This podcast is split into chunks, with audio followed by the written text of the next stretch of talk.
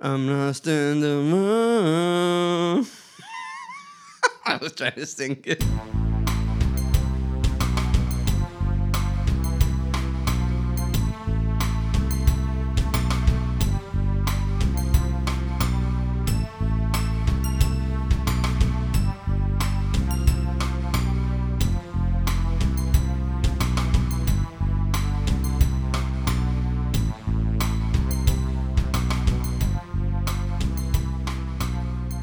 Welcome to the 10th anniversary, My Beautiful Dark Twisted Fantasy all time podcast episode. It's big. It's big. I mean, 10 years since this album came out. There's no reason not to highlight it, not to do something for it. It's crazy because a lot of people that don't listen to hip hop love this album. Yeah. And I think it's a good way for us to just really focus on this incredible body of work. Yeah, for sure. Um, I mean, it's Kanye West's fifth studio album, cited by most of his fans by as his magnum opus. It's his best album to a lot of people. Uh, it was released on November 22nd, 2010, so Monday is going to mark 10 years of that. Uh, it was met with widespread critical acclaim right as the, right as it was released, and it was pretty much an instant classic right when this album came out. I remember people freaking the fuck out. I was we were working at HMV. You were Yeah. working at the Not other with you. Not with me. No. I remember putting this on the shelf and I remember people coming in and filming themselves buying it. Mm. And I remember people, people buying two, three copies of the album. The 10th anniversary is actually on Sunday, Oh, really? November 22nd. So my bad on that. This coming Sunday is the 10th anniversary. On Football Sunday. But Apologies for the mistake there. Uh, I got the launch date right. That's what matters. yeah, Yeah, it's his fifth studio album. There was a there was a big hype for this album when as it was coming up. Uh, let's do a quick Kanye history up until My Beautiful Dark Twisted Fantasy. so college dropout.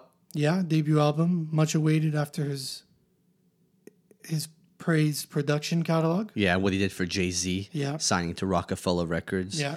Uh, production for Freeway, production for Beanie Sigel, production for Cam'ron, Dipset, all that stuff. He was he was huge in the production.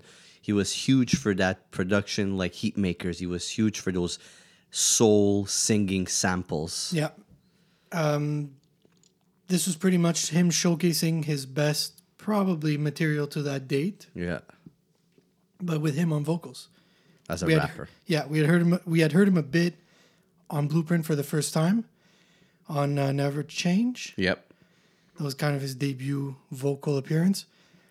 And did he do features before? He did. Well, he had mixtapes, right? Yeah, there's mixtapes, but nobody was really paying attention to what he was doing except for his production value. Yeah. Uh, I don't think people were paying attention to him as a rapper up until Jesus Walks or Through the Wire. Sorry, I'm mistaking. It's Through the Wire because that was the first single. Yeah. So, and people looked at him as a loudmouth already. So imagine That he was a big presence in the studio. He's been noted as being like a very loud. yeah big Uh, personality. He takes up a lot of space in the room. Yeah, I remember Jay Z saying that he jumped on a table. Chappelle. Chappelle Yeah. said that he jumped on a table and started rapping, Over one over the Lucifer beat. Could it be? something like that, which is crazy. Yeah. yeah. So Black Album era. Yeah, he Wasn't wait what? No, that was after College Dropout. But I remember Dame Dash and Jay Z stating that during the Blueprint sessions, Yeah. he would just rap. He was confident. Yes. Very confident. Cam'ron Um, said the same thing. Yeah. Uh, just rapping. Don't forget he was on Purple Haze. Yeah. So like. what year was Purple Haze? 2004. Okay, so around the same area. Yeah. So he was again. He was the loudmouth. He wanted to be known. Yeah, he, yeah. Well, so College Dropout was uh, was a pretty big deal instantly. Uh, his second album, Late Registration, followed in 2006, I think it was five. 2005. I should have got the years ready because I know I, I didn't think of doing it because No, not but- the albums we're talking about. But Late Registration, uh, he cleaned house at the Grammys Yep. and still wasn't happy enough. I'm surprised he cleaned house more on late registration than college dropout. But again, It took a minute to get recognized. The Grammys uh, pay you back once you're recognized, right? but Jesus Walks was a huge, huge track. Uh, yeah, I don't know if it was necessarily if it was uh, if it was um, nominated at the Grammys. No, it might have not have been. But yeah, late registration was a big deal. There was big hits. Touch the Sky, Gold Digger were among them. Heard 'Em Say with Adam Levine, Levine, whatever that is. Lupe Um, Fiasco featuring on there as Touch well. the Sky, yeah. That put him to the spotlight. Um, and then in 2007, instead of doing Good Ass Job, Kanye does Graduation. Mm-hmm. Kind of closing off that trilogy of albums. Probably his most, well, by then, his most pop album to date. Big hit and stronger. Great song, Can't Tell Me Nothing. Song with uh, T Pain. Yeah, he started. He worked less with rappers on that album, Yeah. and when he did have rappers, like well, the the exception was Wayne, and Mos Def. but Mos Def didn't rap on it. Yeah. So there was that. Uh, he produced that whole album. Even DJ Premier scratches on it, but is not producing the song. So he put his production again before everything. After graduation, I think his mom passed, Donda, Yeah. and he had a breakup, Yep. which kind of sp- sent him downhill. Uh, his fia- his ex fiance, uh, I think, left him because he was getting too. Alexis Phifer was get, he was getting too, uh, too much of an ego, right? Which you already had. which you already had to begin with. And then we got 808s and Heartbreak, the big breakup album. Shift and cha- again, shift in sounds. And that's where he lost me. So the first two albums were pretty much that production he'd been doing for Jay Z, guys like that beforehand. Graduation was more of a pop album of sorts. hmm Yeah, some sorts. I think between late and graduation were the two poppy. Yeah, They had deep cuts. yeah. But then he went full on pop Yeah. with 808s and Heartbreak. It was a lot of like lo-fi beats. Maybe not lo-fi is not the right way to, but they were they were slower.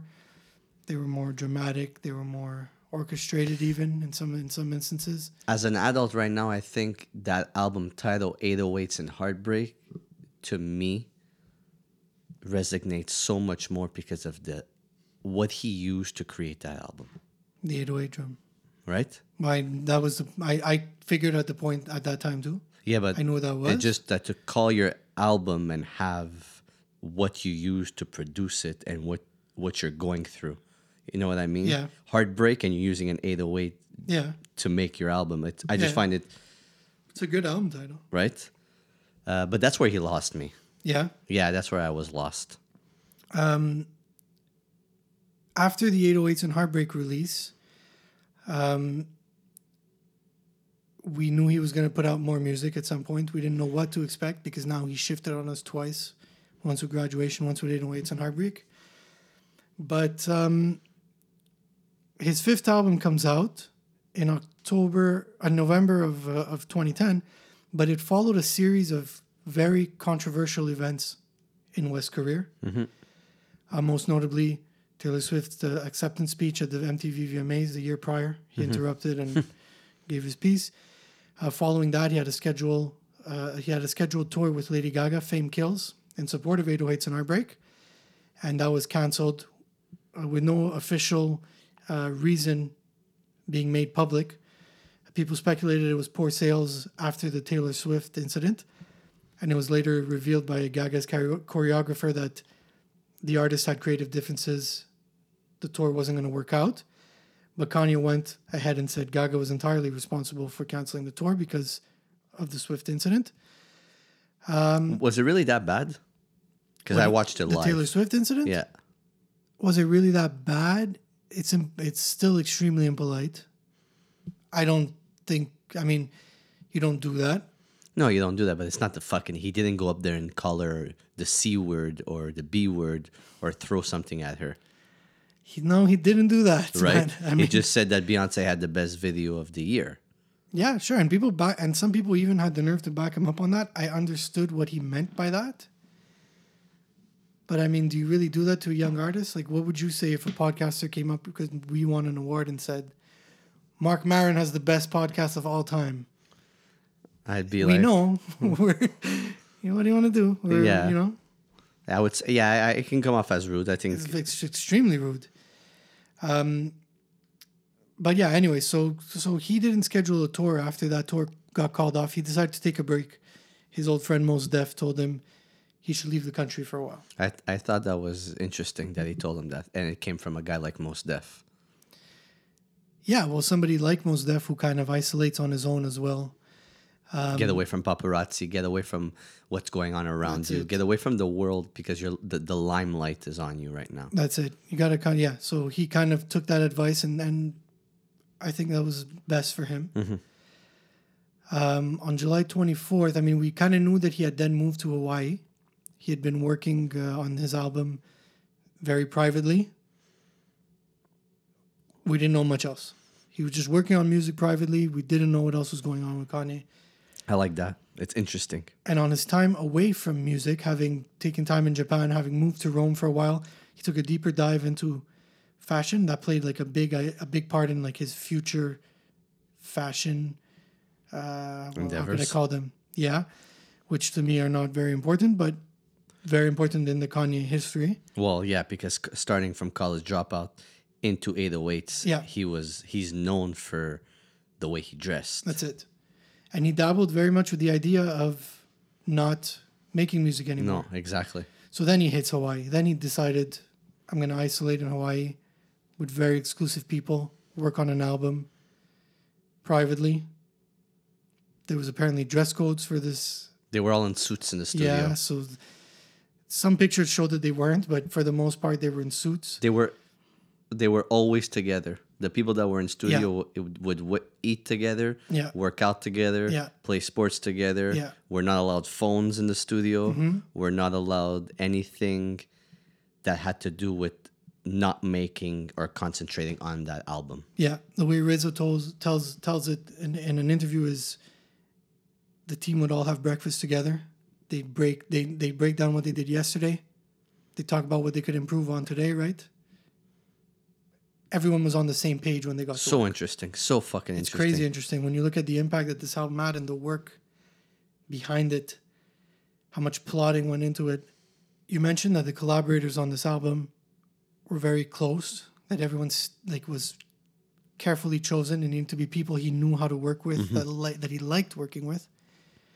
There's one name that comes up a lot on this podcast, thanks to me, that worked a lot on this album, Justin Vernon from Bon Iver, who he met through a phone call. He had a phone. He didn't meet him in person. He had a phone call with him. Told him his his passion or how much he loved the debut album for Emma Forever ago. And they got to talking. He told him he was going to use some of his samples, and that turned into him flying him in to do the stuff in the studio. So that was the only apparently exception to somebody he didn't know that he wanted to work with that bad. Wow. So that's kind of I think that's really cool. They ended up working together a lot from there on on Watch the Throne on Jesus. You said something super key. Yeah. Flew him in. People were in the studio making the album. Mm-hmm. It wasn't I'm gonna send you this th- this beat. Send me back your verse. Right. People were working together in a studio in Hawaii. That's it. They were spending the whole goddamn day together, the week, the month, whatever. They you felt it. You were living the album. You were in the album. It's like basically a whole like back what they were doing back in the day for music. That's it. You know what I mean? And It was- everyone who left the studio left with an idea of shit. Like this is how they. It felt it. It. it there was a sense of you were part of something yeah, when you flew in and did what you had to do for the album. it was amazing. On July 24, 2010, a video was put up on West's Twitter titled My Beautiful Dark Twisted Fantasy Trailer. Hmm. On July 28, 2010, Kanye confirmed the album will no longer be titled Good Ass Job, as it was speculated to have been titled. By him, by guys like Kid Cudi, people backed up that this album was going to be called Good Ass Job. July 28, 2010, Kanye shuts that down. It's not going to be called Good Ass Job, right? So, um, a little bit prior to this happening, the Power single is released. And I remember that on MTV. It was a big deal because it was a return to form for Kanye. He went back to hip hop. Did you see? Do you remember watching the video and how it was being played? Yeah. You didn't watch. You didn't get the full video. No, on- it was you- snippets. and that was fucking cool because it was. Yeah. It, it, it was it from the, was it close up or was it from, far and then you got closer to him. I think you were zooming in. You were zooming in, and I, and I remember not being a Kanye fan at that point because of 808s and seeing that on MTV, and that's when I was like, "Oh fuck, he's rapping again." Yeah. I remember exactly where I was, but that th- that was fucking cool to see, and that drove me in. Yeah, so that single released on uh, May 28th of 2010. So before he came before he changed the album name or before rather he canceled the album name from from Good, Ass Job. Um, a lot of music was being made while in the studio. Uh, like we said, a lot of people flying in and out. Uh, you get producers that are, are that didn't even work on this album, guys like Q-Tip, that worked with him or that ex- that were there for a part of the recording, saying that he did so many different versions of songs for this album. Um, at some point, there's so much content to manage, and Kanye says we're gonna do we're gonna we're gonna do something for the fans. We're gonna put out new music every Fridays. Every Friday. So on August 20th of 2010, the Good Friday releases begin.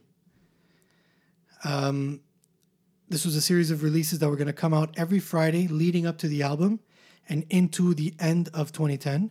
The first release of the Good Friday series on August 20th of 2010 was the Power Remix featuring Jay-Z and Swizz Beatz. Nothing to say? No, no, I, I, I thought you were going through the track list. Fair enough. The second release of the Good Friday series on August 27th of tw- uh, 2010 was Monster, featuring Ross, Jay-Z, Nicki Minaj, and Justin Vernon. Instantly, people freaked out. This is we've only got one single off the album, and he's already putting out this good of a song. So I just remember those. There was a website that I would go on, and they would post them every Friday, yeah, and it was just the title of the song in big bold Yeah. letters with the featurings. Yeah. Third track, Runaway Love remix. So, uh, very important to say the Monster song, it was pulled down from the Good Friday series because, Super quick too, no? well, it hit Billboard.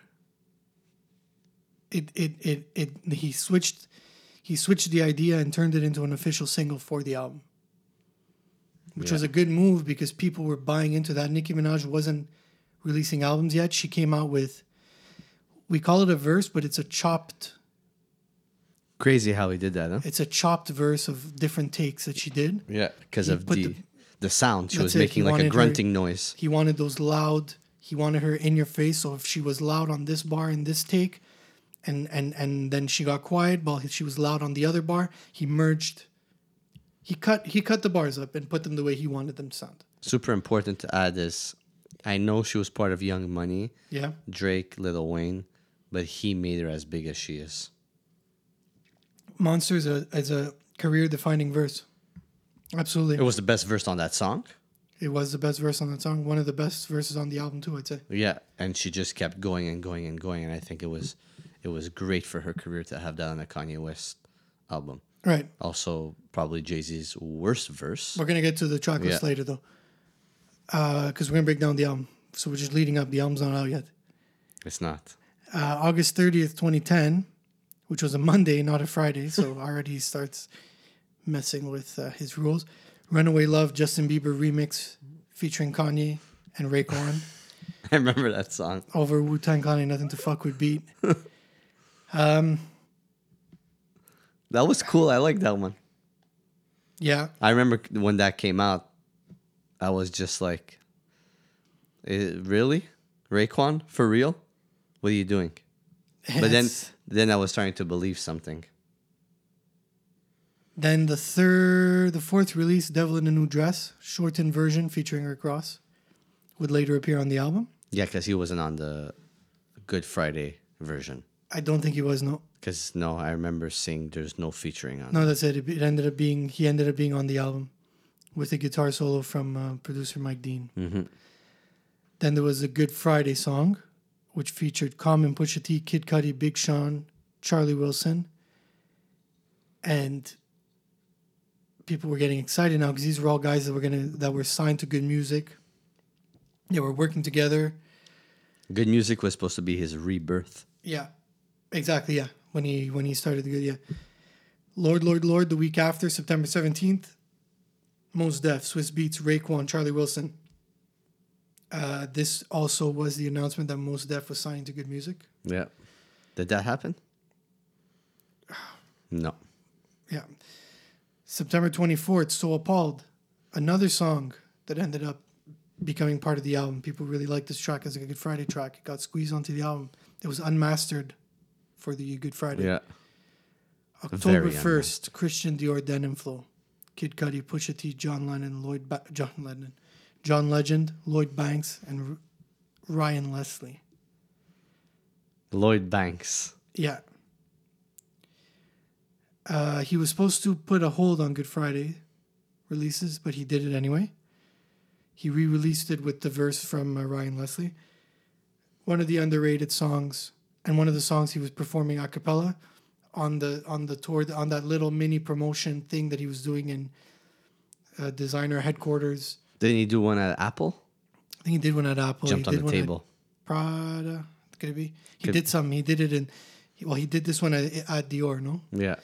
So, yeah. And now, uh, what ends up happening is, uh, so we jumped we jumped a bit too ahead with the releases, but he performed "Runaway" on September 12th at the at the VMAs. They welcomed him back following what happened with Taylor Swift the year after. So on September 12th, he performed uh, "Runaway" at the VMAs. On October 4th, he performed it on SNL, and October 5th, he made it official that the album was going to be called My Beautiful Dark Twisted Fantasy. So now we have the album title. It's what everyone was speculating after the trailer. And right after that, Runaways released as a second single for the album. You got Power and you got Runaway. Runaways' performances made a bit of noise at the VMAs. It was different again. Yep. It still sounded a bit like 808s, but we heard Power as the first single and we were like, he's mixing it up. The sounds are different. Mm-hmm. Well, it's still very inspired by 808s, but it's a step away from. It's a more mature 808s, Yeah. let's say. did you watch the VMAs? Do I watch the VMAs? Did you watch the VMAs when I think I out? watched it for that performance. Okay. That performance was pretty great. Yep. But do I like the V? Like, am I a No, I fan not- of the yeah, VMAs? No. Uh, Well, the VMAs was huge in the, the early 2010s to breakout songs, Yeah, performance wise. yeah, it went downhill. Right after, yeah, and went downhill. it doesn't. Those things don't exist anymore. It's, it's it's useless now. But like Kanye broke songs at the VMAs, Yeah. and that's a huge one that he did. Have you, if you've ever noticed, Kanye always plays a song at the VMAs, and that song explodes after. Mm-hmm. He always picks the VMAs to use a certain release of a song, Yeah, and the performance always makes it top of the Take next level. whatever, yeah, yeah. You know what I mean? uh, artwork came out for the album after that. So the artwork for the album was designed by George Condo, a contemporary visual artist based in New York City. He created somewhere up to nine pieces that were inspired by the album's themes.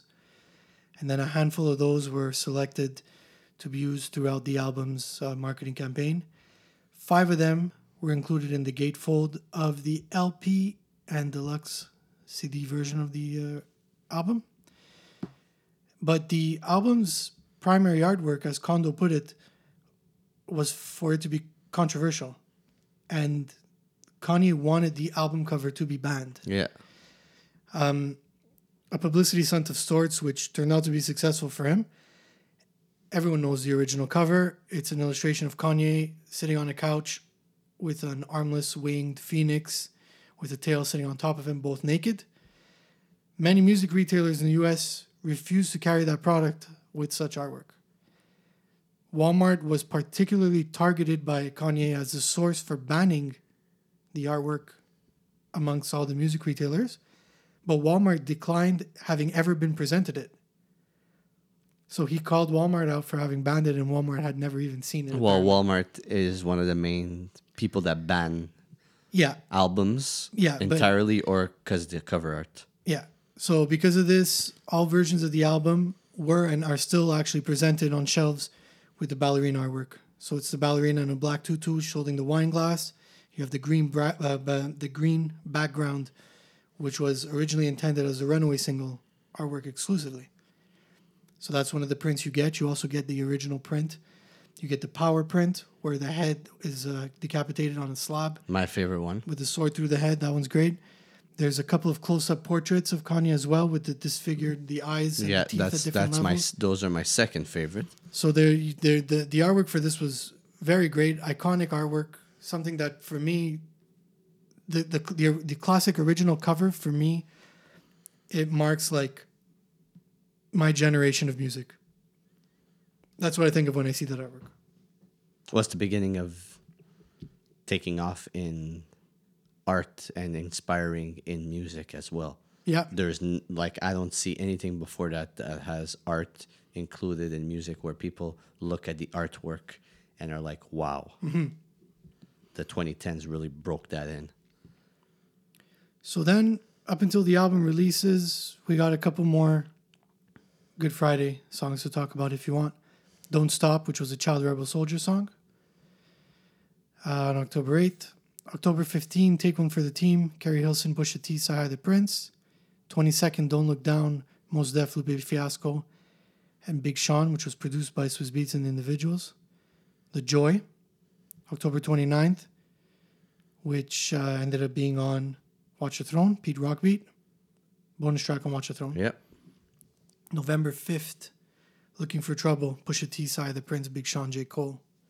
That ended up being on the J. Cole mixtape. What's it called? That song, The mixtape, the J. Cole mixtape. Friday Night Lights. Yeah. Yeah. November 12th, Chain Heavy, crazy good song. Yep. Again, a song that was performed at the a cappella rounds that he did at the uh, designer headquarters. Talib Kweli and Consequence, produced by Q Tip. That's a fucking fuck ton of songs. then the album releases. So up until the end, like if you want to just get rid of Good Fridays right now, there's one last song that comes out in December if you want to if you want to talk about it, because then we're getting into the album. Christmas in Harlem, Yeah, featuring Cam'ron, featuring Jim Jones, and featuring Vado, CyHi the Prynce, Pusha T, Music Soul Child, Teyana Taylor, and Big Sean. Great Chris- song. Yep, great song. Christmas in Harlem, featuring three artists from Harlem. Yeah.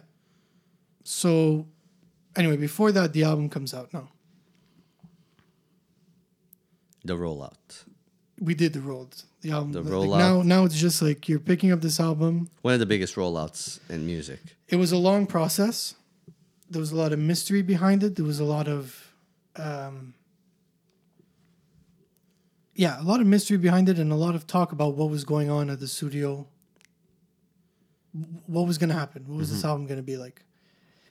It comes out in November. It's got a visual to it. So the whole album is well. He made a short film, thirty minutes or so, thirty-five minutes. Which is on the bonus deluxe. Yeah, exactly. I think it's even free on YouTube now if you guys haven't seen that. I don't want to talk about the visual. It's cool. No, I never watched it. I'm Not gonna watch it. It's cool. It's interesting. It's well shot. It's well done.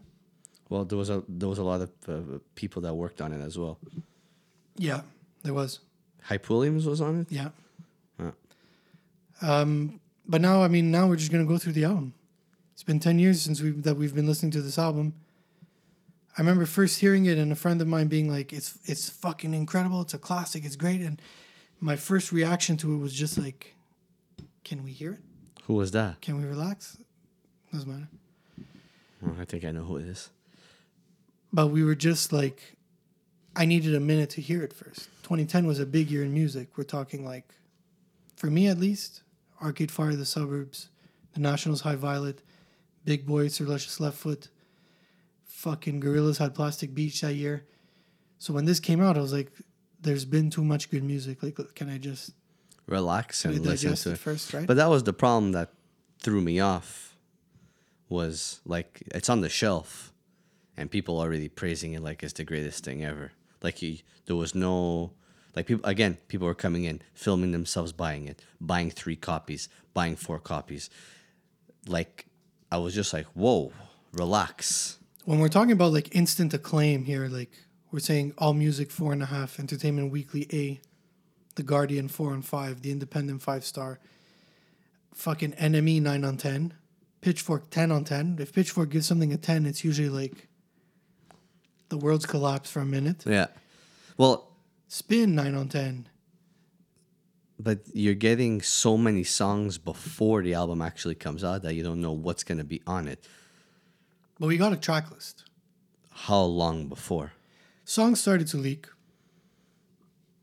Songs like Lost in the World leaked. Um, so Appalled was on the was on the Good Friday. Monster was on the Good Friday. We had a part of Devil in a New Dress in, in the Good Friday. So by the time the album came out, you kind of heard half of the songs. Mm-hmm. Right? Right. Unmastered too. unmastered, unfinished, but a lot of them were heard by now. But the first time you put on this album, the first song is new. Dark Fantasy opens the album. The opening track for this album was produced by RZA of Wu Tang Clan. Prior to keeping the beat for himself, No ID says this beat was offered to both Drake and Jay Z, and they both passed on it. This Kanye beat. Um, it's very much a tone setter for the whole album. It opens with a monologue from Nicki Minaj. It's a reworked text of uh, children's author Roald Dahl, his opening lines to his retelling of Cinderella. You might think you peeped the scene, you haven't. The real one's far too mean.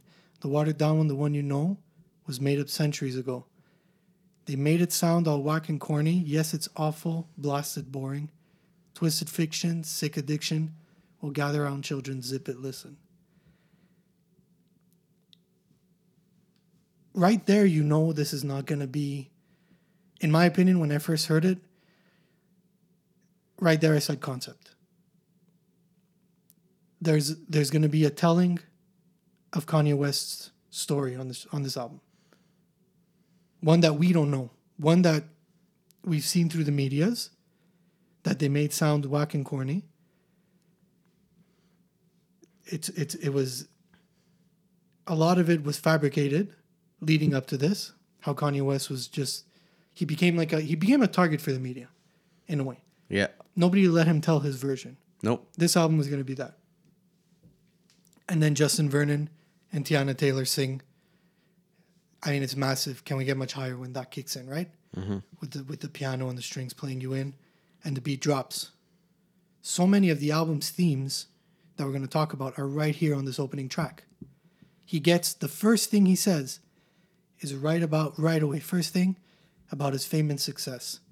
I fantasized about this back in Chicago. Mercy, mercy me, that Murciélago. That's me the first year that I blow. Money spent on on, on cars, money spent on nice things. Mm-hmm. In the second verse, he uses a Slick Rick reference and kind of asks questions about like I see myself as a leader for black people, but I don't know what to do to help push the world forward. Hey, teacher, teacher, tell me how do you respond to students and refresh the page and restart the memory, respark the soul, rebuild the energy? We stop the ignorance, we killed the enemy. Sorry for the night demons that still visit me. So he ends that series of questions and ties in his own personal anxieties at the very end. So at the start of the song, he's very powerful and successful, but already in the second verse, he's aware that he's human and he only has so much power. He can only do so much. And that, on the opening song, the way that progresses is exactly like the whole album is going to progress following. The whole album is just a crash, right? The whole yeah. Well, the song structured the way like to open up your album with a song like that and just you basically sum up the album like you said in one song, but you're also like what's going to happen next?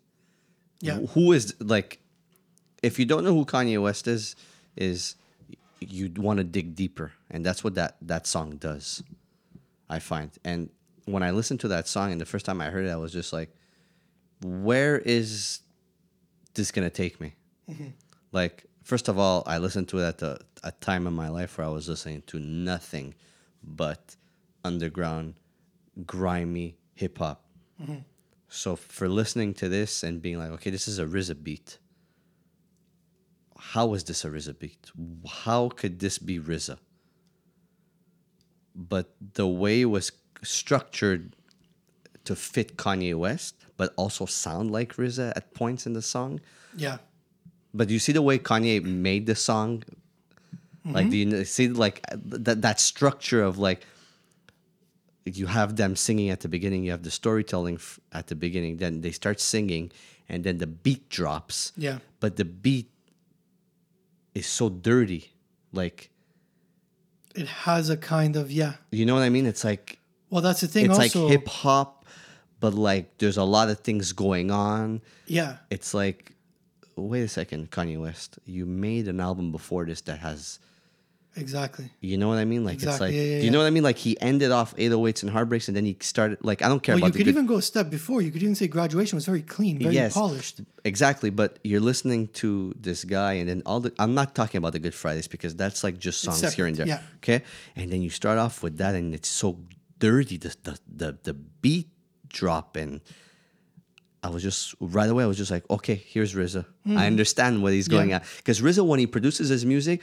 it sounds like he produced it in a closet that's super small, and it's just background noise all over the place That's what he knows. right? Look at 36 Chambers. You you feel that. That's Mm-hmm. Yeah, why he yeah, went yeah. to go get him.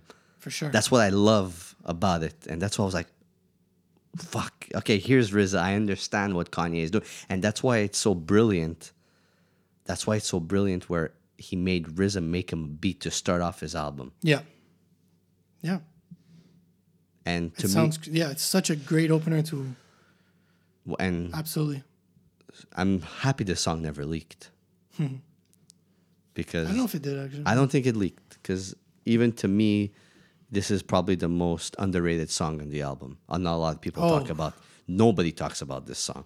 it's up there. It's you up there could talk sure. about all the other songs on this album, and then like this is super underrated. And again, RZA made the beat, but so much more production was put onto this. Mm-hmm. Yeah. It has to be. It has to be one of the best intros to an album. Next song. Go for it. You're on this episode too. Well, I'm on this episode too, but I just like the way that you're you're going with it because again, like I know how you feel about this album, but gorgeous. Is it some of Kanye's best raps? This is Kanye. These are Kanye's best raps. You have no choice. You're going up against Well- Raekwon on the fourth verse. You got to. There is no way, but we gotta start off with the song by saying the sound of the song. Yeah. We talked about RZA's griminess of the beat at the beginning. Yeah. The production on this Right. is like staticky throughout the whole album, the Right. whole song. That's yeah, yeah, that's that's that's for sure. And I need to highlight on this that the Kid Cudi collaboration, and maybe most of his collab his collaborations on this album, you know, I don't like Kid Cudi sing at all, but he had an important role because otherwise this is a throwaway track. Um, the instrumental is great, and as we said, the verses are all great, Kanye and Raekwon. But when Kanye provides the hooks in his songs, he stays within the same tone as his verses Yeah. uh, like you'll hear on songs that we're going to talk about later. But his voice on this track, like you said, is distorted. He's laid back, distorted, and he's upset, very blunt, Yeah. very straightforward. He doesn't have room for a hook in this No. with that tone, let's say. You needed a specific hook, a hook, and Kid Cudi was the guy to give you that best product for this track. And Kanye needed to focus on the bars. Yeah. How about this? We could agree that Beautiful Dark Twisted Fantasy in many ways has a lot of pop elements on Mm-hmm. every song. Kid Cudi is the only pop element on this song that makes it work Yeah. with the rest of the album. But you're gonna get so much balance in this song. Yeah. And four verses, Yeah. you don't hear that anymore. It's rare. Four verses. This song is almost is it five minutes? It's something like up there, yeah. it's five minutes song. Kanye gives you three fantastic verses, Yeah, some of his best. Well, if not his best. Yeah. right? And he's like you said, he's angry, he's blunt, he's straight to the point. Yeah. He wants to let you know. But then you put a guy like Raekwon on, and I never understood this. I'm sorry. As much as I love this song, Yeah, I know what you're saying because the, the story goes that Raekwon didn't want to collaborate. He flew into Hawaii to give feedback and advice on the music Kanye was making. And only because RZA told him that this guy had good things on the table for this album. Uh, after seeing Kanye's worth, work ethic, he spat. That's that. Can I give you some emotion right now? Mm-hmm. I. It's incredible to see how a guy like Kanye West, where he has CyHi the Prynce, Pusha T, Common, he has all these guys, Big Sean, all these people, took a verse from somebody, one of the best storytellers ever, and put him on a album that comes out in the 2010s. one of his idols. You got to remember he was also coming off hot off uh, Cuban Linx too, right? But Kanye West is huge on Slick Rick. He's huge on storytelling. Yeah, It's all up that same alley. right. but it, it brought something to the song. And if Raekwon wasn't going to be on the song, I don't think I would have understood the song as much as I did. Because Raekwon's lyrics on here is, is just chopped up. He's chopping it up. Well, He's just referencing a bunch of things. Well, first we get three Kanye verses. Yes. So lyrically now, we're, we're following with the themes as we're listening to the album. Dark the dark fantasy is basically here's what we're going to talk about for the next seventy minutes. And lyrically on Go- on gorgeous, I think Kanye's tired of being a mockery. Uh, whether it's about his temper, his patience, how serious he takes his work, his race, he's done. He's he doesn't want to like he's not a fool. Stop taking him for a fool and everyone points out the South Park this choke a South Park writer with a fish stick, which was clearly a, he was being made fun of for taking himself so seriously uh, on the show on South Park. Um, but the one lyric that always sticks out to me and is very straightforward is when he says, "What's a black beetle anyway? A fucking roach." I guess that's why they got me sitting in fucking coach, and it addresses that as although he's accomplished and he's getting the comparisons to great artists like the Beatles, great, you know, big names in music, the fact that he's black is still preventing Yeah. him from being Being looked at. he's at still not like one yeah, of the greats. that's Because it. There's still parts of this that are preventing him from am I a great or am I not? but What that's why but that's why this song and the lyrics that Kanye spits in there is important. Yeah. It's it's it's it's almost brilliant because you don't hear him talk about stuff like that anymore. That's it. Can we just talk about the Yeah, you go off on this Raekwon verse because you've always said that you've always imagined Raekwon for this verse just coming into the studio, going right to the recording booth, putting headphones on, and just spitting the verse. And that's actually I it- could see him leaving this on a voicemail. Use this, Yeah. and they just because that's what it sounds like. yeah, It's fucking crazy, but that's what it sounds like. yeah. and I was gonna rap the song, but I was just like, fuck it. But like, you gotta got like, what Raekwon basically did on this song is he didn't want to take too much away from what Kanye was saying, but he gave his opinion on things. Yeah. You know what I mean? It's like almost like that Ghostface verse from the Good Music, uh, Yeah. New God flow. Yeah, yeah, yeah. Like you could put these two together. It's like, and and I, I found it cool and I like it. And you would, it made me want to listen more to the album Yeah. because what Kanye West started off the album with, where he used RZA and he put Raekwon here. What's more to come on the album? Mm-hmm. You're using so many hip hop elements here right now. It's like you're back to your norm. You're, You're back getting a kick in the face, right? right? And I was at a time where I didn't give a fuck about Kanye West. I could not give a shit about his music. Yeah. This brought me in. Those are the two songs that brought me in. Track three. Power. Apparently, this song took five thousand hours to create. I could see where. I could see where. He's an obsessive guy, so yeah. So I'm gonna ask you this question. On he was blunt, right? Yeah. On Gorgeous, Yeah. he was angry. What he did with Power, and for it to be his first single, and starting off, I'm living in the 21st century, doing something mean to it. Do it better than anybody you ever seen do it. Yeah. His cockiness is coming back. Screams from the haters got a nice ring to it. I guess every superhero needs a theme music. Yeah. It's like, And this is happening over like chants, right? sample chants. Uh, yeah. hey. but like, he said it. I guess every superhero needs his theme music. You, this is, This is Kanye's theme music. I'm back. Fuck all of yous. Yeah. You know what I mean? Uh, no, no one man should have all that power. The clock t- ticking. I just count the hours. He felt doubted in a way. But he needed that because I don't think this would come out of him. If 808s came out and he was heartbroken and then it was just like, oh, okay, cool. Next, what he wouldn't have created this this song. This this song cannot exist if nothing happened to him before that.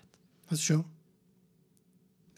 And why I like this song so fucking goddamn much is the fact that it's again, it's kind of hip hop, Yeah.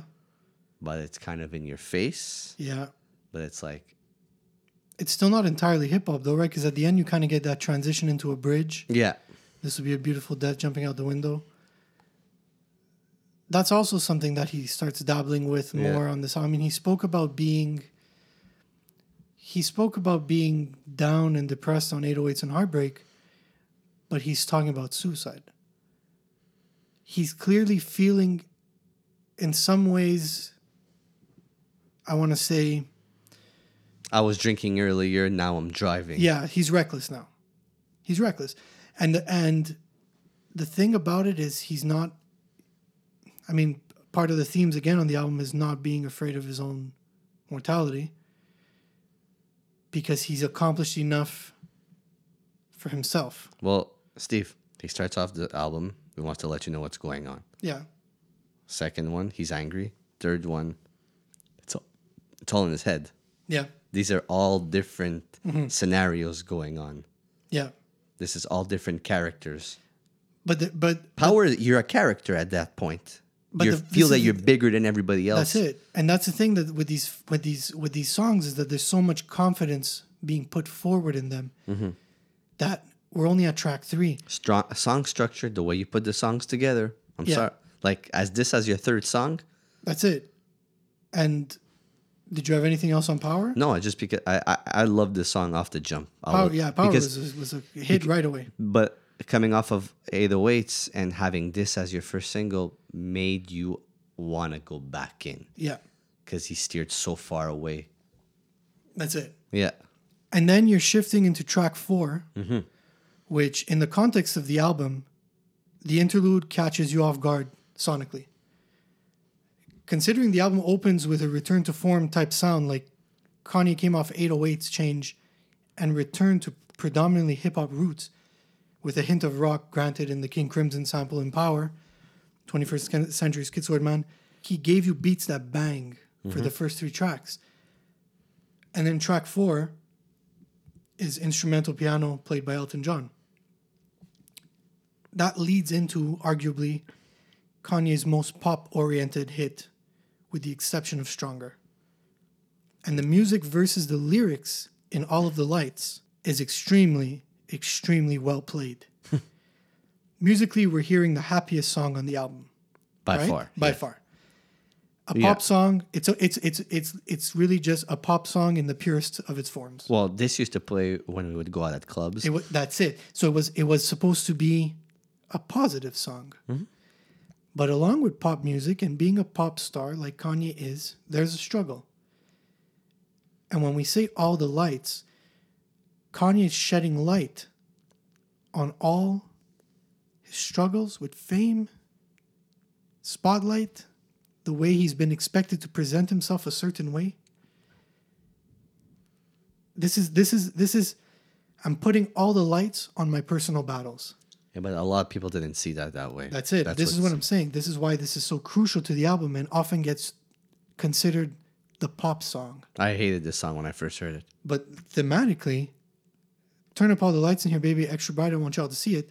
It sounds triumphant. It sounds overcoming, but he's shedding light and trying to expose the challenges and difficulties being Kanye, right? It's always about being Kanye. And there's two features on this album, on this song, that are overlooked. Well, if, if you need to, you kind of need to know the structure of the song to understand that too. Well, Read credits. so for me, what makes the song this powerful, and I'm not saying that her performance is necessarily great or her verse is great, but Fergie, with a verse on All of the Lights, a song that's talking about the struggles of being a pop star, shedding light on the difficulties, shedding light on how you're expected to be. People basically credited her as the source to like Black Black Eyed Peas' downfall into mainstream. And Elton John, like he's been challenged by the media his entire career with his patience, like Kanye, with his sexuality. Sir Elton John, Sir Elton John, my apologies. please. Um, so, although the production on the track really gives the song a push, th- there's an there's an underlining power to the song. The vocal credits are handed out to John Legend, The Dream, Elly Jackson, Alicia Keys, Drake, Kid Cudi, and Rihanna, in addition to Fergie and Elton John. But the big moment, and probably one of the biggest moments on the album, is right after Fergie's verse when Rihanna sings a chorus, then Elton John sings the hmm. chorus. Sir again. and he's uh, Sir Elton. My apologies. Jesus. Sir Elton John sings the chorus, and reinfor- reinforces that point. Yep. Turn up the lights in here. I want you all to see this. That voice was amazing. It's that's that to me is an iconic part of the album. One of the most important parts of this album. Well- this is the, this is the exposure of celebrity life. My yes, I agree. My favorite thing about this song is how how many people used to create this song gets overlooked as well. You think it's a pop song. People You would. you, you listen That's to it. it. it's like it's just pop. Oh yay, let's play it in the clubs. Oh, Kanye West pop song, best song. It's so happy. But these people, the way they they the effort that was put into this song, uh, CyHi said it that they were all in the studio and he wanted them to sing all at the same time. like a choir. And the most interesting part about this is you got names like Rihanna on this. She doesn't come back on this album. No. Kid Cudi comes back. Drake doesn't come back. You could hardly hear him on this. Alicia Keys doesn't come back. Elly Jackson doesn't come back. John Legend comes back once. But some of these big names that performed on this one song have just enough of a role for this song. Mm-hmm. We don't need them elsewhere on. Song structure. So I think that although All of the Lights to me is still that pop song, there's much more meaning and it's really crucial to the storytelling on this album. Yep. Really crucial. Probably the the best created song on the album. If not, Production wise, it's up there. But um, yeah, like I said, those themes is, to me are just like they're critical to how they're put up against that happy beat, that mo- that positivity. music video Well was done. for this, right? There was a music video for this. Only Rihanna and Kid Cudi were in the music video. Yep. Everyone else, I mean, well, they have smaller roles, right? Even Fergie wasn't in the music video. Next song.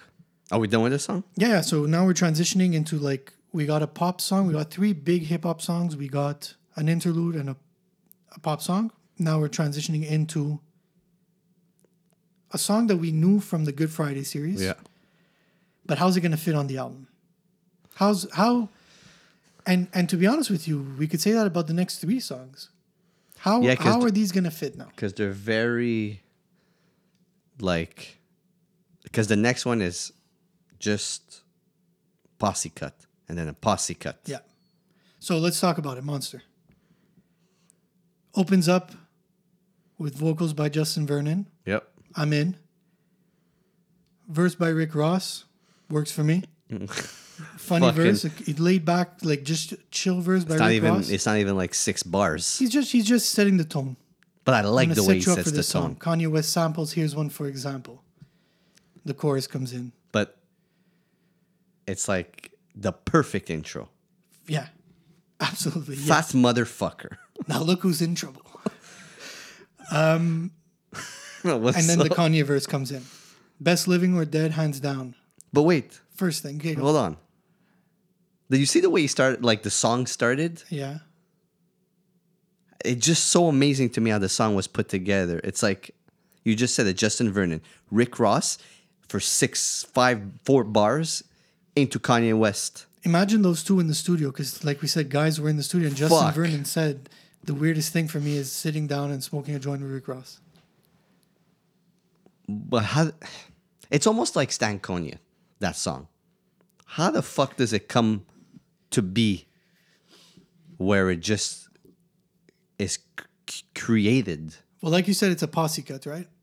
So it's a bunch of people that are giving in their verses, and originally the song was supposed to be a Watch the Throne song. Did, do you think Rick Ross had a longer verse and he just cut it? No, I think, but but he said that he's like he was in there for other reasons. He was in the studio to do so that Kanye could produce "Live Fast, Die Young" of Teflon Don, Yeah. and from being there, just kind of we're hanging out. We're just making mu- We're making music, That, and he just got there and did that. Bitch, I'm a monster. No good blood sucker. fuck. Can we talk about the Jay Z verse? Okay, so the, so that's it. So here, Kanye was sample. Here's one, for example. Kanye comes in with a good verse, Yeah. right? And then Jay Z, this is young Vito, voice of the young people, comes in with this Sasquatch, Godzilla, King Kong, Loch Ness, Goblin, Gula, zombie with no conscience. Question: Horrendous. What do these things all have in common? This is from Mount Rushmore rapper. Yeah. Anyways. Now we- this is this is this is the only exception I'll give Jay Z to go off the top of the head. Yeah. we all say Jay Z doesn't write bars. I'll forgive him. But this is a fucking terrible yes. Yeah. Thank God he came back on this uh, the song after this with a way better verse. You think? It's way I don't think. Steve. Let's get to I it. could have rapped on this song and would have had a better verse than Jay Z. But Steve, how can I begin this? I'm just so offended. How am I even mentioned by all these fucking beginners? It's horrible. But okay, back to Monster. But again, it's compare. You're comparing it. yeah, one one up against the other. So appalled kills it. But we're monster. So Jay Z does his verse. It's really not good, and then the Nicki verse, Yeah. and we heard it from the Good Friday release. In the context of the album, it still gives you shivers. Yep. It's like what the fuck, like. And I don't like. I I don't like Nicki Minaj. No, there's not much else great. I mean, I don't dislike her, but this verse pretty much summed up her career. There's nothing good after this because you were put at a height right now of you're lyrical as Yeah. fuck, Yeah. but you can't do anything else after this. Does Monster fit on the album? Because we're telling we're talking about this album. We're doing this special episode because it's a classic. It fits because Kanye made it fit to an extent where if it didn't start the way that it did and it didn't finish the way it did with the music, you see the way that it ends, Yeah, it's back to the singing, right? Vernon Right. sings again. Yeah. they wouldn't have fit properly. Okay. If it would have just ended with Nicki Minaj verse onto the next song, oh yeah, the, the, it would have lost like a full point for me. And then we get so appalled. I'm so appalled. Spalding ball, balding Donald Trump. That's his friend, by the way. Yeah. Taking dollars from y'all. Times have changed. One hand in the air, If you don't really care. two hands in the air. If you don't really care. It's like that sometimes. I mean, ridiculous. It's a bit of an annoying song. This part of the album to me is where I kind of lose the themes. I, I don't know the themes anymore. And if there's a weak point on my beautiful dark twisted fantasy, I like Monster as a song. Mm-hmm. I don't love So Appalled as a song, but I'd get rid of both those songs. If I had to cut songs, those are the two I take out. Personal opinion.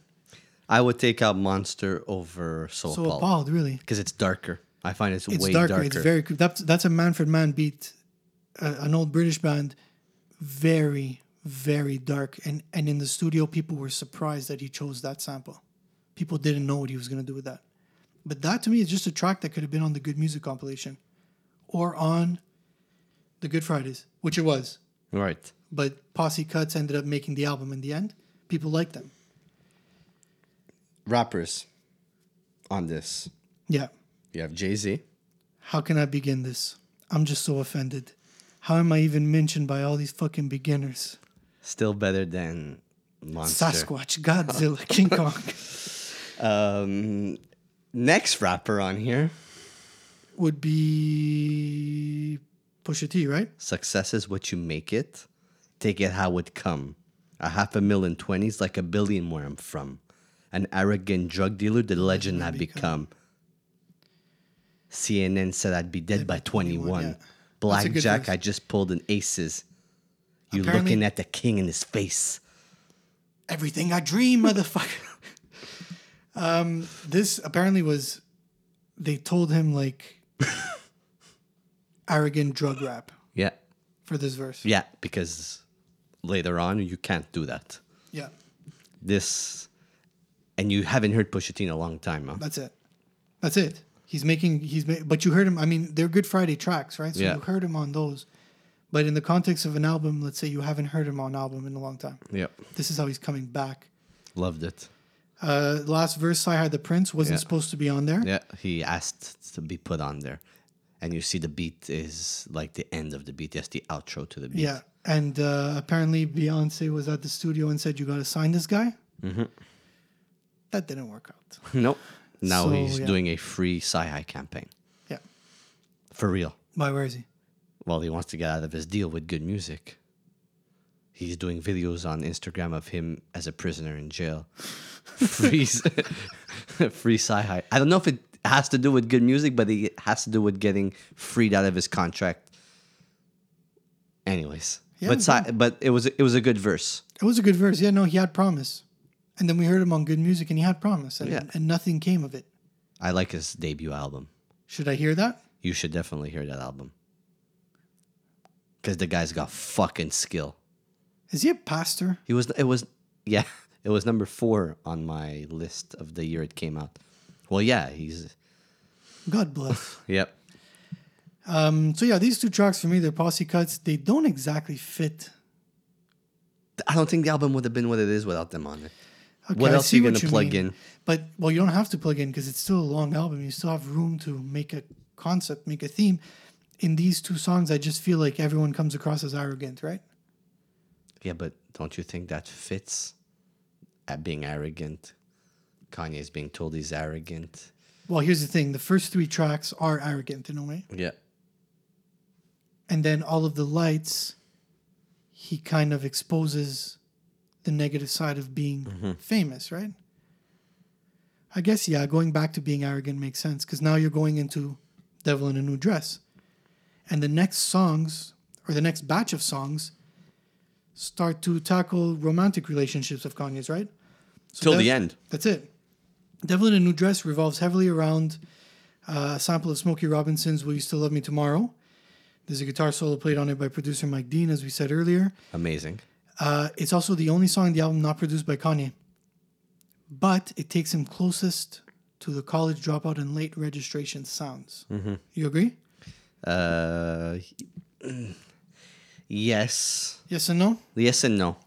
I just find it very eerie as a song. Eerie. Yeah, I find it very eerie. I think this is more. like that. I don't know, like that guitar. I don't find it eerie. I think it's more. There's a romantic tone to it, and you know what I think this song is. I think here, uh, this is the end of a good relationship, a romantic relationship that ends on good terms. There's still comedy. It's still comical. There, there's playful bars. I ordered the jerk. She said, "You are what you eat." Um, it's there's definitely heartbreak and I think it's the closure to his breakup with ex fiance uh, Alexis Phifer, which 808s and Heartbreak was heavily addressed, that breakup in particular, but he was being he was being a baby about it. He was crying about it on that album. To where here it's He's kind of like it's heartbreaking, but we're on good terms, right? yeah. But I like the way this the song was put together too, where that there's that big pause of just music. Yeah, the solo. Yeah. And into the Rick Ross verse. It's crazy different from whatever Kanye's ever done. Yep. For sure. But that's why I like that eeriness. I find it's very dark eerie. nah, maybe it might be my ears, but like, and then No. Ri- and then you see that like that guitar solo, and then boom, Rick Ross comes in, but like you don't know he's gonna. If it didn't say featuring Rick Ross, It's a surprise, yeah. it's a surprise to where you think the song is gonna end, but boom. And you know what I'm going to say? Mm-hmm. Before you talk about, and I want to let you talk about the Rick Ross verse, but another career defining verse Oh yes, on this album. a hundred percent. So, two iconic moments on this album happen to be career defining verses by Nicki Minaj and Rick Ross. Yep. And the Rick Ross verse, I wasn't a huge Rick Ross fan at this point. I like Teflon Don. But when I heard this, I was like, he just doesn't do trap music, southern hip hop. He could really fucking structure on something different. It sounded so like the flow. This is like Rick Ross's turning point, I find. yeah. Like, do you, you know what I mean? Like, it kicks off his period as a net, like the Teflon Don.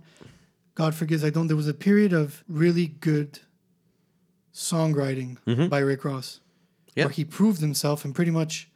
You could even say that about the album before Teflon Don, but leading into this and and following Teflon Don, it was pretty much what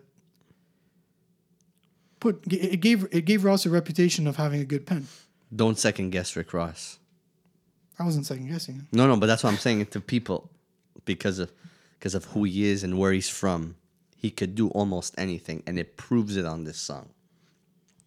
Did you know that Rick Ross was? This is his second attempt for a verse on this because he, writ, he he he wrote one down. He did it. Kanye said no, hmm. and then he went back in, and fucking apparently killed it. Well, it's what we have on the album, but Kanye did not like his first verse. And said you need to come stronger. There's something in you that needs to come out, and that's what came out. I see that. I like that. And you know what? It, it, it's fine. He had to step his pen up, and he could do it. Yeah. And it's it, it fits super well on the album. This is after so appalled, and you hit into this, like you said, the album shifts, sound wise too. Yeah. Then we have Nine minute version of Runaway. yeah. We had heard him perform it short. The radio edit was about five minutes, and the single version was about six. But now you're getting nine minutes, and the intro is just that repeating note. Very simple note. Yeah, yeah, it's just uh, Anybody could play that note. anyone can play that note. That's right. Um, but the beat drops. Yeah.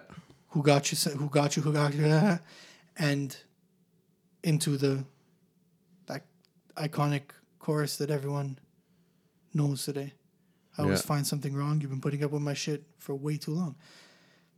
This is the most personal Kanye song ever, Oh, really? I would say. I And- think the next three with this song are. Well, I think this is his way of, of saying like like he's not necessarily apologizing, but he's acknowledging his issues. And when he says, let's have a toast for the douchebags, let's have a toast for the asshole, let's have a toast for the scumbags, every one of them that I know, he's talking about himself. Well, yeah, of course he's not shutting down that he's none of those things, right? He knows he's all those things. Of course, and that's why I find it's his most like this is it. This is like this is just how I am. Like sometimes I do this. And it's you like me or not. But the verses on the song are are are also quite revealing to his personality and and possibly what led to the relationships he had prior to this crumbling. After the Pusha T verse, we're gonna get to the Pusha T verse because I know you want to talk about it, but he says, um, "Never was much of a romantic. I can never take uh, the intimacy, and I know I did damage because the look in your eyes is killing me." He's for the first time not taking like on 808s not giving the blame to somebody else Taking the blame. right Perfect breakup song. that's it he never Perfect. and even though he's not necessarily apologizing throughout the song he's at least recognizing he's the source of a lot of whatever he's the source so, so a lot of the things that made him angry he was the source of to begin with and that's I think a lot of people are able to relate to this song, and it's such a relatable song because It's it's the most Kanye. people, the yeah. first thing you do is think you're in the right so a lot took- of the time. this song, anybody in ever has ever been in a relationship could go to this song. Even not even a romantic relationship, just a f- like a friendship that goes wrong. It's like a friendship dissolves because of disagreements Yeah. a lot of the time. You see your side of it being the right way. There's no growth in that. No, And so I kind of think that this is like a song for everyone. Do you it's think- not just for the douchebags, the assholes. The do you think this is top five Kanye West songs? I think it's top one. I'm I do think it's top one. I I No, it's simple, like you said.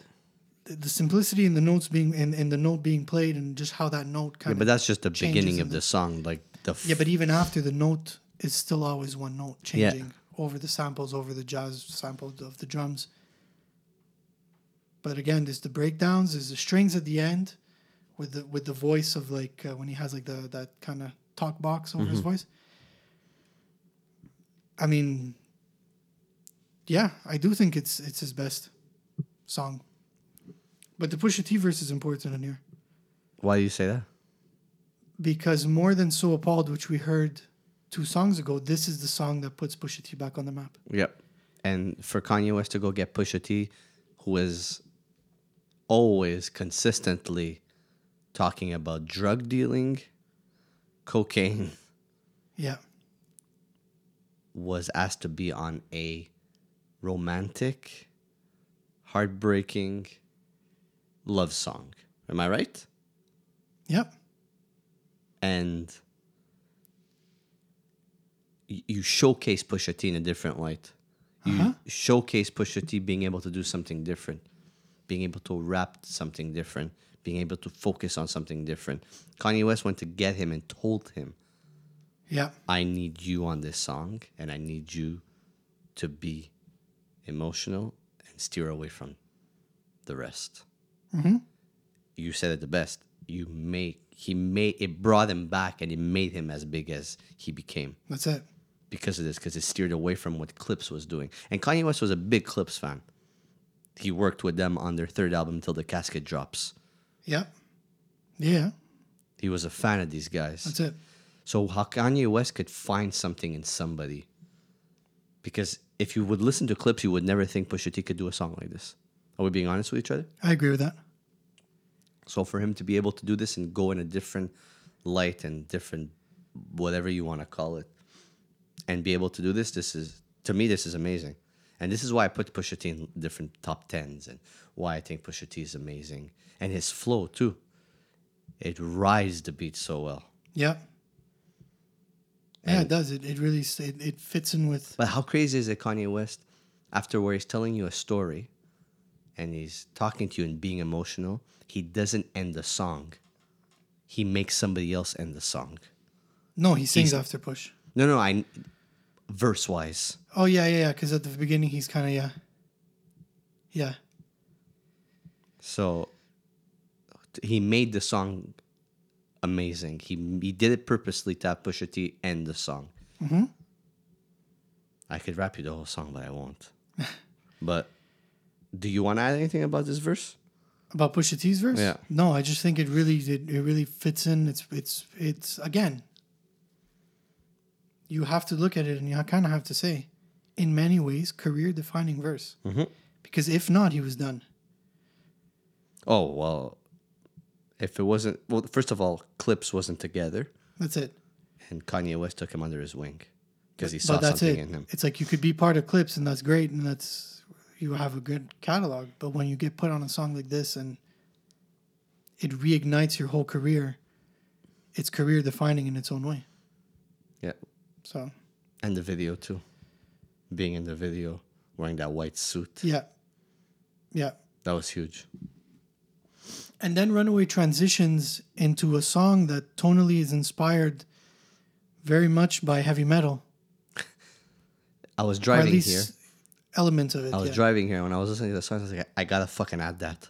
Yeah. When we talk about it, I need to say it sounds like a fucking metal song. That's it. So like the vocal melody to the chorus is sung to the same melody as Black Sabbath's Iron Yeah. Man. But there are other samples, and I didn't list them because the point of this wasn't to get into all the samples in detail. But Because there's insane amount of samples on this. It's crazy on this song, yeah, and and and in particular on this song, they're using a lot of like old metal oriented genres it's to create crazy. that whole vibe. And the song is a bit of a mess sonically, right? oh, I loved it. But but it's but it's distorted, it's loud. It's, that's what I mean by it being a mess, not that it's not a good song. And um the the subject matter to the song is as well. Cuz now he's closed the page on his previous love and he's basically telling the artist of an artist marrying a porn star, which is pretty much like a, a metaphoric embellishment of his relationship with Amber Rose at the time for having been a stripper. Taking drugs. Right. And what's crazy about this, and I didn't see this anywhere, I just, the way you inhale the song is Kanye West's relationship with Amber Rose was toxic. It was. He was drinking, he was heavily into drugs to the point where I'm like, that relationship and the way he was after breaking up with the one the, the woman before this fucked up and I don't want to say this like this way but put him into a different direction mentally It played. It, it played with him uh, up, up to how we know him today. You're trying to say. right exactly Uh, okay. It's okay, like that. Okay, I broke up with someone that I love so much. Now I'm gonna go date this girl who's fucked up in the head, Yeah. beautiful as hell, but she's going to make me into either a better person or a monster, or it's gonna really fuck me up, and that's what this did. And that's what that I, I take away from that song. He's telling you, What I what I find about the song is is really cool is that I don't think it's a standout track on the album. no, It requires the context of the album. But when I look at the artwork of the illustration of Kanye on the chair with the with the phoenix, this is the song I hear. This is the first song I hear when I see that You're album right. artwork. And well, yeah, because the relationship thing. That's it. And this is where he starts to tackle his obsession with sex. Mm-hmm. It's very much, I want to say, quote unquote, a demon associated to fame. Thematically, it fits in with this album. Drugs, sex. That's it. But I don't think this is a standout track on its own. fuck again he's talking about his relationship being fucked up because of all this stuff The, yeah, no yeah. And it's odd. What I find so strange about it is because this is the guy that made Jesus Walks. In this sex crazed song, he's still talking about religion. no more drugs for me. Pussy and religion is all i need. That's a very um, no more it's th- th- drugs th- for that's a very extreme on each end of things to tie into a line. he's fucked up. I'm sorry this is a fucked up song. This is like at the end of the night type song where you're piss wasted Honeymoon on the dance floor. yeah great song honestly yeah, yeah, great, great song. great like I said, it doesn't stand out as a standalone track. no but I, I find it it very fi- it underrated it, it, to where it fits onto the album after runaway well, like I said, very it fits in. Like to me, it's the artwork of the of the album. Every time I hear it, I see that artwork. Every time I see that artwork, I hear the song in my head. agree It it's needed on this album. It's essential to this album. Mm-hmm. And it's funny how just as you're listening to the song "Hell of a Life," the album took another shift now. Because now you went from confident Hmm. to exposing the difficulties of being celebrity into how it played a part in your romantic relationships into how now you're like in this sex crazed again fucking It, it, it's a clusterfuck. yeah. And the next song right after this, right after you're on this high, hell of a life, we're living a hell of a life. Blame game. So following this sex crazed hell of a life comes a song about the disintegration of a rela- of a relationship that's partially because of a sex crazed Mr. West. If you look at the if you look at the way he was leading up to this album, dressing, acting, just being Yeah. around in general, it fucking toxic relationship. And and most speculation suggests that the song "Blame Game" is about the fallout between Amber Rose, who Yeah. was actually in the studio with him at a lot of points making this album. She spoke. She said he spoke very reckless of her on this album, and he alleged that she alleged that he even cheated on her in this whole process. Isn't he talking about in this song fucking a girl in the bathroom? I think he's talking about her there. I don't know for sure, but there seems to be also the the um, the kind of switch in saying like he also thinks she did it 1st So now you're also touching on the topics of jealousy. Being in the fucking public, being around people, it's hard to maintain relationships, especially this type of a relationship for sure. I agree. Total clusterfuck. Uh, John Legend features on the song. But he's not playing the piano. blame. No. That's Yeah, the yeah. Aphex Twin the sample. He's just uh, contributing vocals. And uh, Kanye's voice is important to mention. He's it, the whole song. It's manipulated. It's pitched up. It's pitched down. Yeah, it's yeah. distorted. And remember on Gorgeous how he was saying like he's tired of being the mockery. Now he's intelligently playing along to the joke of him having personality dis- like multiple personality disorder. By shifting those voices by creating this kind of you're hearing different voices telling you different things right? Well, look how it's it, very paranoid how, how look how it goes into the outro of the song, and the the Chris Rock classic skit. the Chris Rock skit um, along with the phone call, and him him hearing the phone call, that's it. That's where he kind of accuses him being Amber cheated Rose on. back or whoever back That took two nights apparently. That he went back and forth into the studio, Chris Rock, to record it. but it's funny this is this is the interesting thing about Kanye is just how he didn't like being the joke in South Park he's allowing the joke to be on his album mm-hmm. I never thought of it that way. Because he was pissed about that South Park thing. he was fucking pissed he was furious for- about that It wasn't even that bad, but It really wasn't. And then he's making a joke skit about himself being cheated on.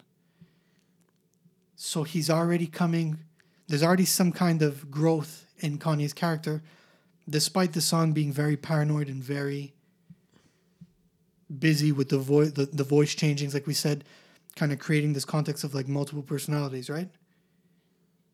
He's already kind of healed from people making fun of him we know he's not actually healed because we've seen in the in the like he still doesn't deal with that very well. No. But again, it's a clusterfuck song. yeah. To the last track after the skit, Lost in the World and Who Will Survive in America I'll put these together, let's say. yeah, Yeah. So this I is, would. This is both a, a, a Woods sample from Bon Iver's Blood Bank EP, yep, but Justin Vernon actually added vocals on top of the original song. that's super cool that he did that. When I the first time I heard that they did that was actually it was today, but you had told me a while ago, I think. possibly. But that was cool. It's that like he, a sample and a feature of well, the that he same brought guy. him to the studio to go over Yeah. his vocals. Add more textures to his original song. That's crazy how you allow that. Yeah. And this is like man this is this is in many ways again, we're closing the chapter on the Amber Rose relationship. And according to Kanye, this is part of a love letter to Kim. Yeah, because he met her Right. through friends Yeah. and fell in love with her. That's it. blah blah blah blah blah blah. So finding new love after another love falls apart. Yeah. Very good way to end the album. Very good way, but it's not how the album ends. No, but song wise, music. Oh, and musically, it's crazy. I mean, at the sets uh, when he did, uh, I forget what he did, but he had Justin Ver- Vernon with him too. when they closed the festival with this song. Was it at Coachella or Lolla or Oh really? Glastonbury? I had no fucking idea. they were closing sets with this when they were when they were promoting this album. There wasn't a tour for this album really, but this would close the set, and it was such a big deal. Even as Justin Vernon put it in interviews, that his song was going to be closing festivals in this epic way of like how Kanye evolved this song. You know, They didn't tour for this, huh? there wasn't a tour for this. That's weird. There was as dates here and there, but there was not a. It wasn't. A, it may have had like little dates like To Pimp a Butterfly style, but it didn't have a. It, there was no massive tour behind this. Mm-hmm. Um, the Who Will Survive in America. Who will survive in America? It's a continuation with the Lost in the World instrumental, with part of a Gil Scott Heron piece titled "Comment Number One." The text of this poem resonates loudly today. Yes. as it did in the 70s. And contrary, I, I mean, I know there's there's def, there's topics of race on My Beautiful Dark Twisted Fantasy, but this is particularly powerful. And it's about a predominantly white student movement in the 70s attempting to enforce radical change. The, po- the, the text that Gil has in this sheds a lot of light on the improbability of this succeeding because of how middle and upper class whites will never understand the struggles uh, radical change seeks to eliminate. So, in the context of this particular body of work, this text that addresses radical change is in some ways Kanye applying that to himself and saying that maybe in, in some way I take it as this there's a lack of understanding towards Kanye. There always was, even going forward, there is, there always will be. There always has been. Since day one. And there and and and and so long as media and higher powers try to change Kanye for what they want, there will be no success. No, ever. Just let him fucking be. That's the closure to the album for me. That's how I take it. And I know that the, the text is much more powerful in what it in what it's Oh, a hundred in what it means. Especially now. Yeah, oh yeah, yeah, definitely resonates now. But put into the context of this body of work and Kanye being the self-absorbed, um, arrogant artist that he is, the logic I apply to this text particularly is him basically saying that radical change is the key point. You're asking that of me. You're asking me to be more than than I could be. I don't think he understands, or people don't. What do you expect from this guy? And he's trying to say that. What do you expect Very from? much. What do you expect from me? And it's really that whole The thing The fuck of do you want yeah, from me? Basically, he's saying. And it's really the way of saying like the more these higher powers try to change me, The more he's gonna. the less I'm gonna the less I'm gonna participate. Well, the more he's gonna just. Again, the other way, yeah. you know what I mean? Um, That concludes the album. Yeah. We'll survive in America. who will survive in America. He, your point of view, your because I could go first, but what's your whole, just like it sum up this album like to you and what it did, Okay. and musically and because I know where this is in your top. Yeah, so I think My Beautiful Dark Twisted Fantasy is the best hip hop, rap, whatever you want to call it, album ever made. I think it's one of the very best albums ever made in all music. It's top five. It's a top five album for for me. Um, I think it's one of the best musical comebacks of all time. You have to remember he was trying to be destroyed by the medias. He had to rebuild the. Um, I don't want to use hype because it's not enough. Of, it's not a really good word, but he had to re. He had to gain momentum again. He had to win his audience back over. People were disappointed with 808s and Heartbeat, uh, um, Heartbreak at the time. He had to win people back. He had to continue proving himself with this. It's a really, really, it's a big return. Like this, putting this out as your fifth album It's your sec. It was a second coming. in so many ways. Mm-hmm. It was really like it, it's so it's so Prove you had to prove a point. yeah, and to have done so in not just Kanye's catalog, to sit down and say in Kanye's catalog, this is the best album. This changed the way we listen to hip hop music. Oh yes, OutKast we spoke about had this type of concept, this kind of sound, this kind of progressive conceptual album, but it didn't reach the masses like this did. no, because of where they are on a scale. and that it hit in 2010 and you go throughout the decade up until 2019 this opened doors for so much for so much to your point, 808s opened the door for a bunch of people to be able to play with music, but this made you rethink how you make an album that's it and like you think, musically. yeah Because when you listen to, and I'm sorry to cut you off, I just want to throw it out there. When you listen to hip hop, it's DJ, MC, DJ, MC, beat, Yeah. production, MC. Kanye fucking made you a like an orchestrated album. it's movie. yeah it's more than just a rap album and and when you look at song like when you think of albums like just like you say like 808s and heartbreak and graduation going two albums back really inspired artists like drake. Who inspired artists like j. Cole kid cudi. If you look at take care just the title track off take care that's a that's a gil scott heron song turned into a jamie xx beat.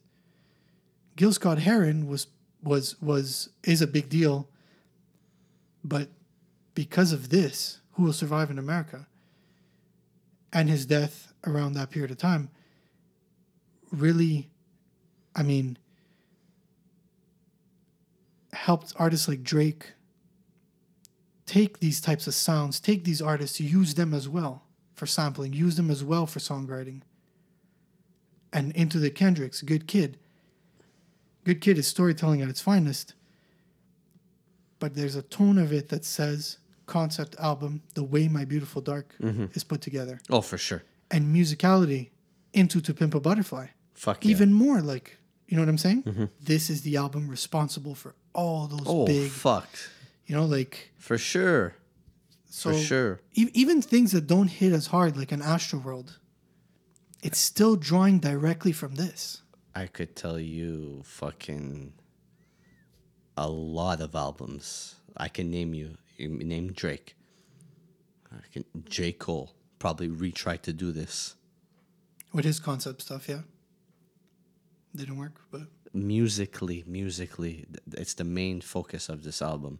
And I'll jump in and say my thought right now. Musically, there's a lot of things going on, a lot of samples. Fucking, the sample list for this is must be fifty samples. there's a lot yeah if not more. It was I, it was important that I didn't bring it up because no there is it- so much. You know what's crazy is people are gonna listen to this album now and be like, "Okay, where? What's that? What's that sound? Where? Where's that sample coming from? Who did that?" And me too. Fuck, I had no idea. I have no idea who the fuck these people are. Hmm. So it's but it's cool that Kanye West went to take these, like Aphex Twin, yeah, like fucking using that sample. King Crimson. You I know? mean, he had used Can on on uh, graduation, so he he definitely had a connection to like prog type of stuff, right? This is the best produced hip hop album ever for sure. For sure. Produced. I like that. I This like and that. this and To Pimp a Butterfly for sure. okay, I like that Okay. a lot. I think that that's that's a There is no way around it. You can't. You can't. You can't you can't come to me and tell me anything else. As much as I listen to so much hip hop and I and there's so much more underground artists I like and all this shit. Production value, production wise, made like a guy making an album, this has to be the best. This is this is the bar. And everything comes out. You you fuck you have to listen to this album and be like, look at fucking guys like Big Sean and Yeah. J. Cole. And I'm gonna put in Kendrick in there as well. Like these guys fucking as came up under him. Mm-hmm. He gave people allowed to be able to do that. You know what I mean? he allowed for he allowed for rappers to step out of the box. As much as with Outkast, because Outkast did a big amount, but do you understand the way this album was produced? Well, also on a commercial level, because this is Kanye West we're talking about. Yeah, and it's like, okay, I could do that. Oh, you could use this. Like, you gotta listen to this in your ears and be like, forget and big speakers in your car in your ears and be like, whoa, what am I discovering? What what is this guy doing in Yeah. music? And at that point, you could be, oh fuck, I'm one of the best ever. Yeah, I mean, I, his arrogance is definitely a result of of. Um, he's a hard worker and he puts out good music. So to some extent, the arrogance, uh, he has work to show for it. Is it a good trait to have? I still don't think so. The only the only personal connection I kind of have with this album in terms of me to this album is kind of on that middle period of Devil in a New Dress and Runaway and being like, you're not always right. Mm-hmm. Stop seeing yourself above. Oh fuck! It happens to me every So now. I mean, can I relate to Hell of a Life and, and Blame Game? No, I've never been in that situation. I can. Uh, Dark Fantasy, Gorgeous Power? No, I can't be in. No. But like, that's what I'm saying is there's not much relatable content to the general listener, right? Actually, when I was named, like I became store manager, I listened to Power. I swear to you, I listened to Power. Okay, you're fucking nuts then. no, I just it was a fucking perfect theme for Did you you. fire were you like fucking firing people and No, I was just fucking in a great mood. okay. Uh, but like, I, look, I I'm gonna go out and say that I really don't like the guy anymore. Like I don't like him, and I don't want to get into why and all that shit. That's anyways. I don't like him. I don't like him anymore. I don't care. I hope he never puts out any more music because it will never be as good as this. Neither will it, will it be as good as Jesus and Life of Pablo to a certain extent. The music fell off. the music fell off. The music fell off. His man, he doesn't rap like this no more. No. It's like it's like he has a internal amount of writer's block. Yeah, his his his writing has not has fallen off. And you know what? I don't want. we- Let's not get into that because it's not about that. It's about beautiful, dark, twisted fantasy 10 year anniversary. Yeah.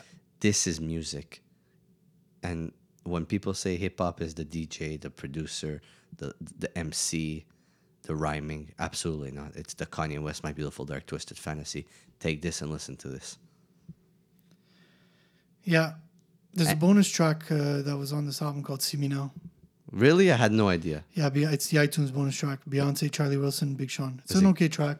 I don't Doesn't wanna fit on hear the it. album. It ends too happy if it were to be on the album. Okay, I don't want to hear it. I never just heard thought it. And I want to ask you whether your top three, five is too much. Top three favorite songs on the album. Um, I could do it in order. I'm comfortable doing it in order. Okay.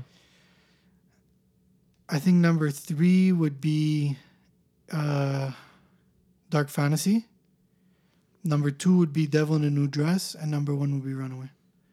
Gorgeous would be four. Battles, I guess, with Dark Fantasy, but Dark Fantasy really just that man, just the way it starts the album, like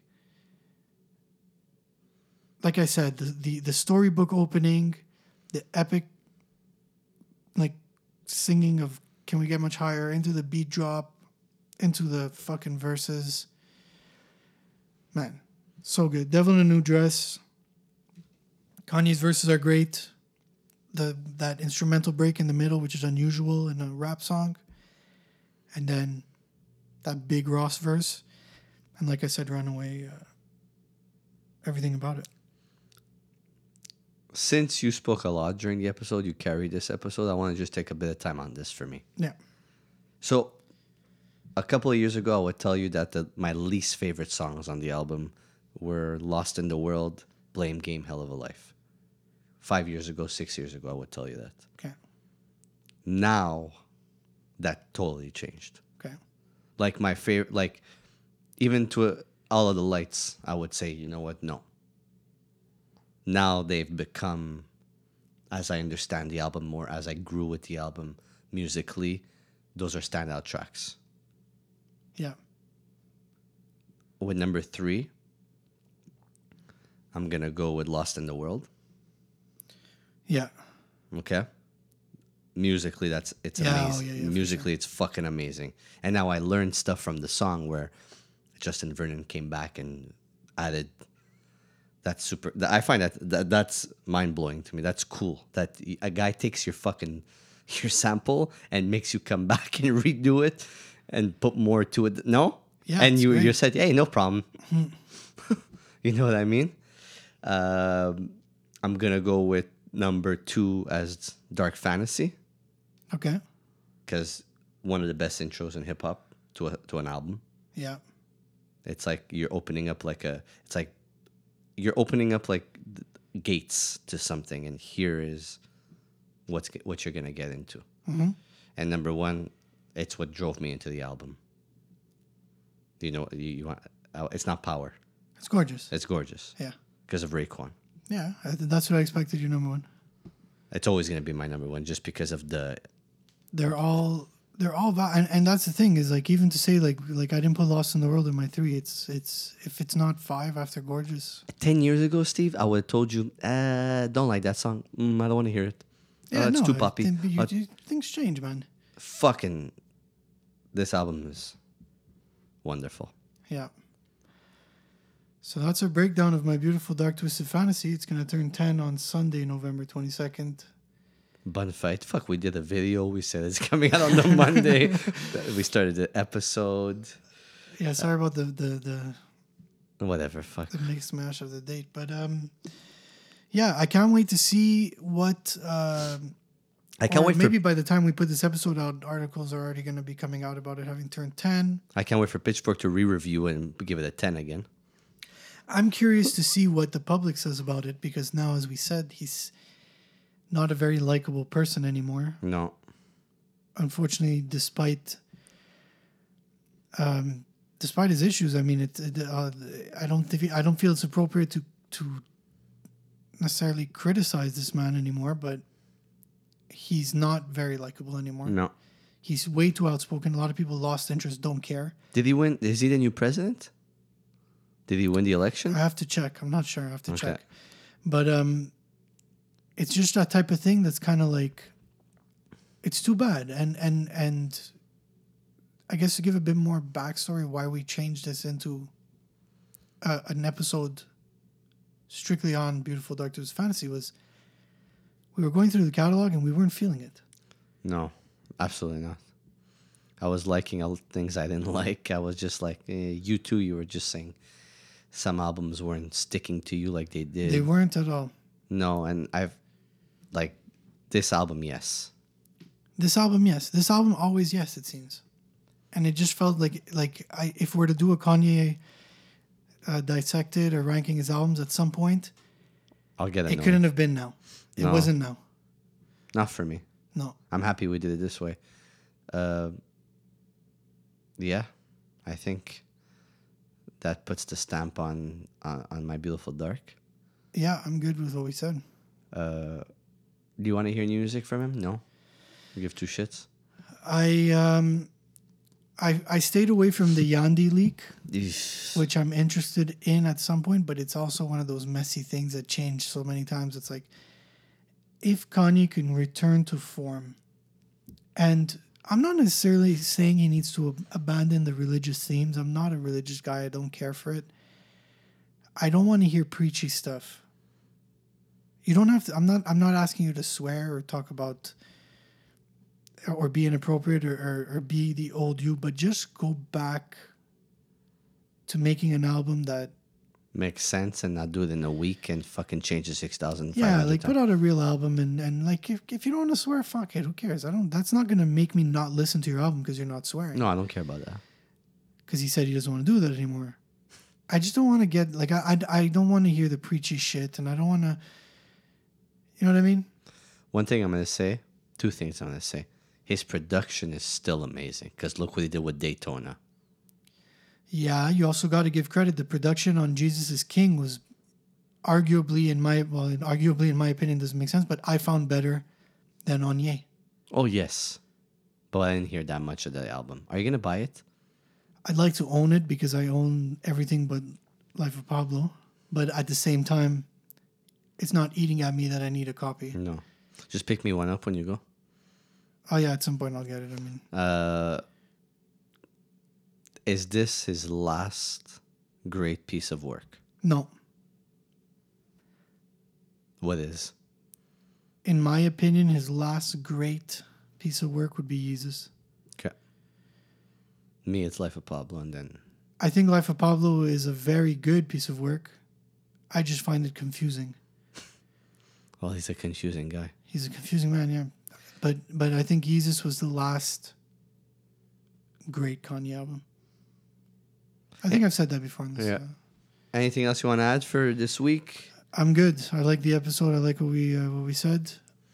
It's good to be back. It's good to be back again. Sorry that we didn't uh, that we weren't able to uh, give you guys an episode last week. It kind of worked out for the best. I think we did a good job with this. Yeah. Uh, next week, we're back. Yeah, we'll have an episode next week, but there's nothing on the schedule. It's going to be one of those maybe free flowing ones. Yeah, it could be five minutes. It could be 20 minutes. It could be an hour. One of those. Maybe we'll argue again. There's uh, there's live th- there's music coming out. I said there's live music coming out. There's music coming out this uh, the today. Yeah. For me, it's a War on Drugs live album called Live Drugs. Very excited about that. I like taking live drugs. I'm very Uh, excited about that. They're fucking. They sound great. Live. There's a new uh, Young Jeezy, The Recession 2. Oh, so maybe we'll talk about those next week. Uh, new Russ album that the Fuel Up Boys, well, Mass has been sending me fucking links. Yeah, he, he told me to check it out. I Maybe we can talk about that next Yeah, week. Make we'll them talk happy. about that for sure. Uh, what else? I don't know if there's anything else coming. Oh yes, there's a new Roc Marciano, Mount uh, Marcy. Are you gonna buy it? Careful with the book. Uh, it's actually forty bucks for the digital download on his website. What? yeah, uh, but that's How about does it. that work? Forget it. Let's not get into it. But he will put it on all platforms eventually. Is uh, Megan Thee Stallion putting out her album uh, tomorrow? Yeah. Today? Yeah. Ask me if I care. Well, I mean, it could be interesting to talk about. Yeah, we could go listen to it. There's and there's the Young Jeezy versus uh, Gucci Mane that happened yesterday that we're gonna need to talk about in the next episode. All right, so talk about that too. Thank you for checking in. Happy birthday to uh, oh, last but not least, it's the 10th year anniversary. I hope he has a cake. Who? Kanye West. Kim always gets him a cake with the album covers on it. So there's a beautiful Dark Twisted Fantasy cake. Okay, I want to see what type of cake he's gonna get. we'll see. Maybe he's gonna put out something new. Okay, thank you. Bye, guys. Bye. Oh, I need to get up my and stretch my legs. Oh man, my legs are numb.